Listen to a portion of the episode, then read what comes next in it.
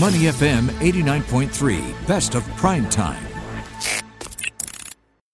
Market View on Money FM 89.3. We have spent the better part of the last few weeks really talking to uh, fund selectors, investment managers, and strategists about what the trends they're seeing with regards to markets and how investors feel about some of these rising risks and uncertainties. Well, Lombard Odier Asia recently re- released a report talking about how high net worth individuals across Asia are approaching the market in 2022.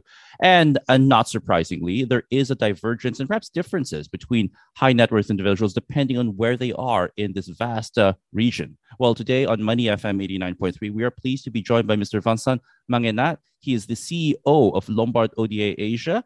Uh, and he's here to share with us the findings of that report and if we can glean any uh, information that might help us better approach what's hap- what's uh, the rest of 2022.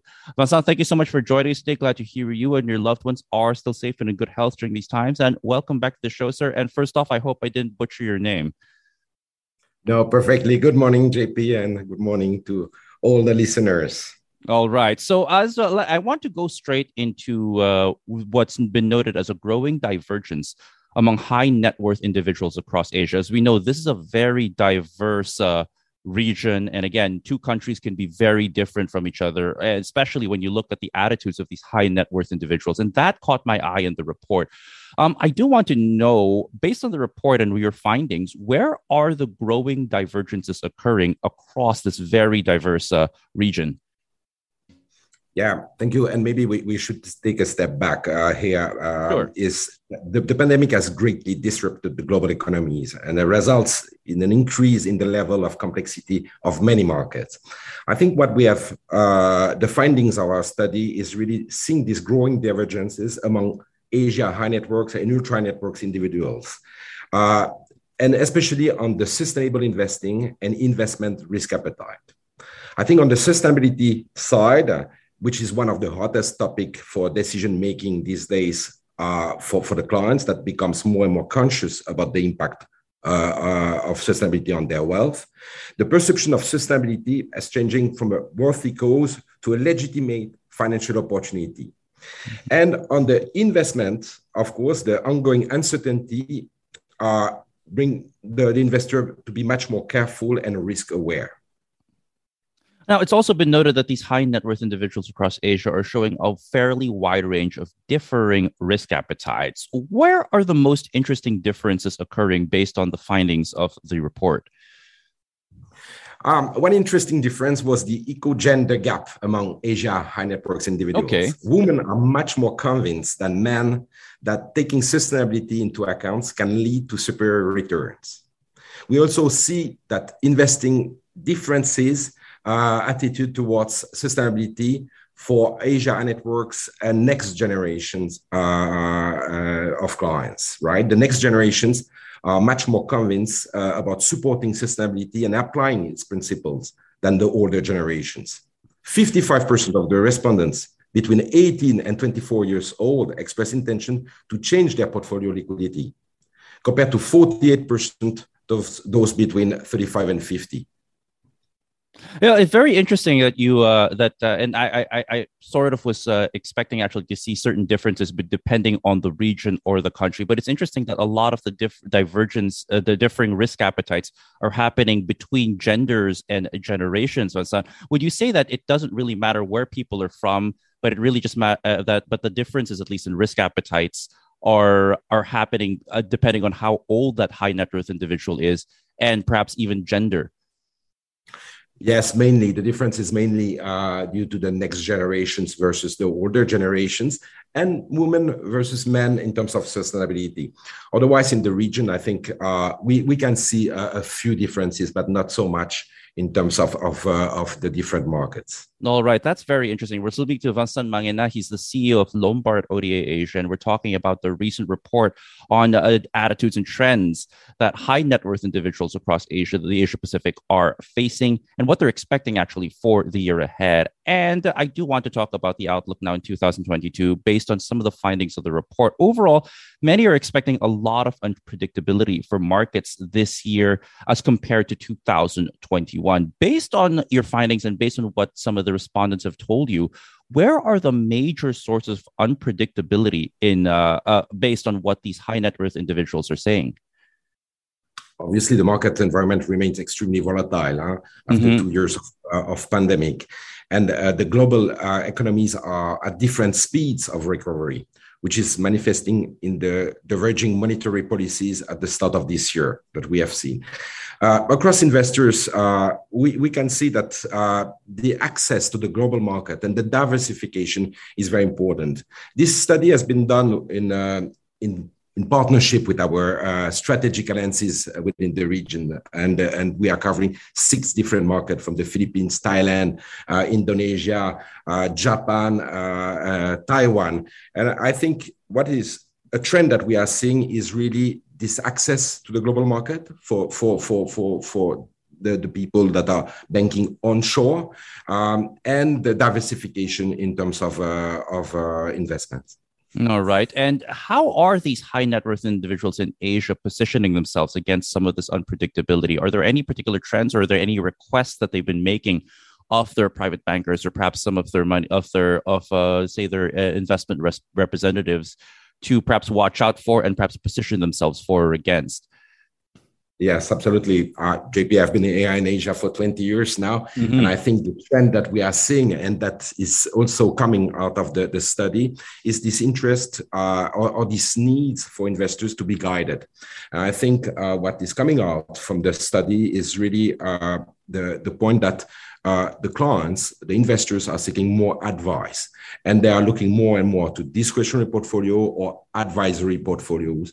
Uh, they expect the banks, the private banks, the wealth manager to guide them in this uh, market.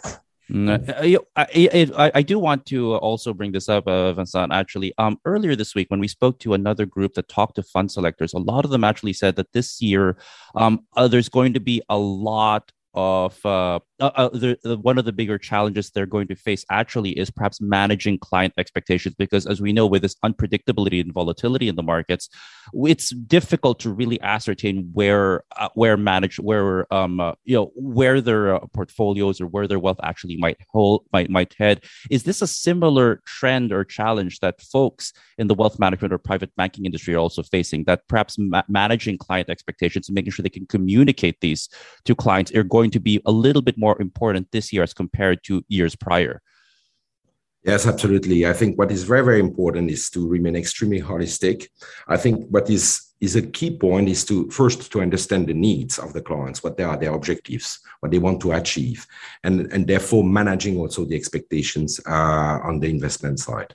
I think as Lombard Odier, uh, uh, that we are a seven generation family business, that we have been in the industry for 225 years and went through over 40 financial crises.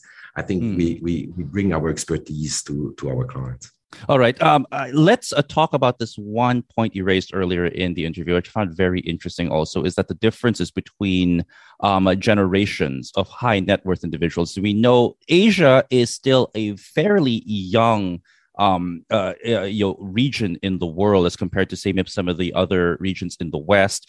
Um, a lot of young high net worth individuals perhaps coming up, but with new generations, there are perhaps new expectations, new trends, new um, appetites towards risks or other investments. Um, can you describe to us what the young high net worth individual in Asia um, looks like and what they might actually uh, head towards in the future?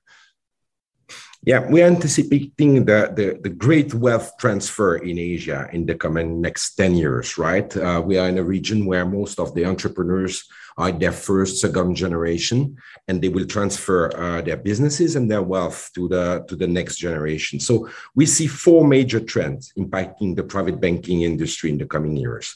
First of all, the rising importance of sustainability, as I mentioned. I mm-hmm. think it's clear for everybody that we are moving from a wasteful, idle, lopsided, and dirty economy to a circular, lean, inclusive, and clean.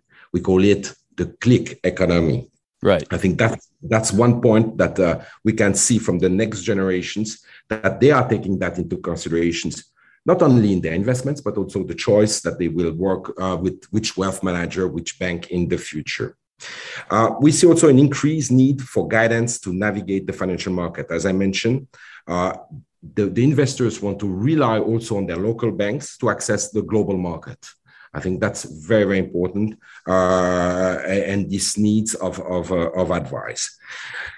Third, the rise of onshore private banking and growing demand for family services. I think also more and more onshore is growing in the region, in Thailand, in the Philippines, uh, as you know. And I think the local players are here to guide their, their local clients. And therefore, at Lombard we have created this ecosystem of strategic alliances with our partners in the six uh, in the six leading financial uh, uh, market in the, in the region. And finally, of course, what the pandemic has, has, has brought is really um, the accelerating uh, technology inform, uh, transformation. I think technology now is everywhere, uh, and it's part really of, of the way we will work with our clients in the future. I think we believe that the human connection will remain the core of the offering and the way we communicate, but it will be well balanced uh, with what we have done over the last two years. All right, very interesting uh, insights from what high net worth individuals in in across the Asia Pacific are bracing themselves for, and wh- what the high net worth individual in Asia might look like in the future. Vincent Magnenat, CEO of Lombard Odier Asia, thank you so much for joining us today on Money FM 89.3. As always, sir, I wish you and your loved ones continued health and safety during these times. And we look forward next time you can join us on the show. Thank you very much. Have a good day to you. Before acting on the information on Money FM, please consider if it's suitable for your own investment objectives, financial situation, and risk tolerance. To listen to more great interviews, download our podcasts at moneyfm893.sg or download our audio app. That's A W E D I O. Available on Google Play or the App Store.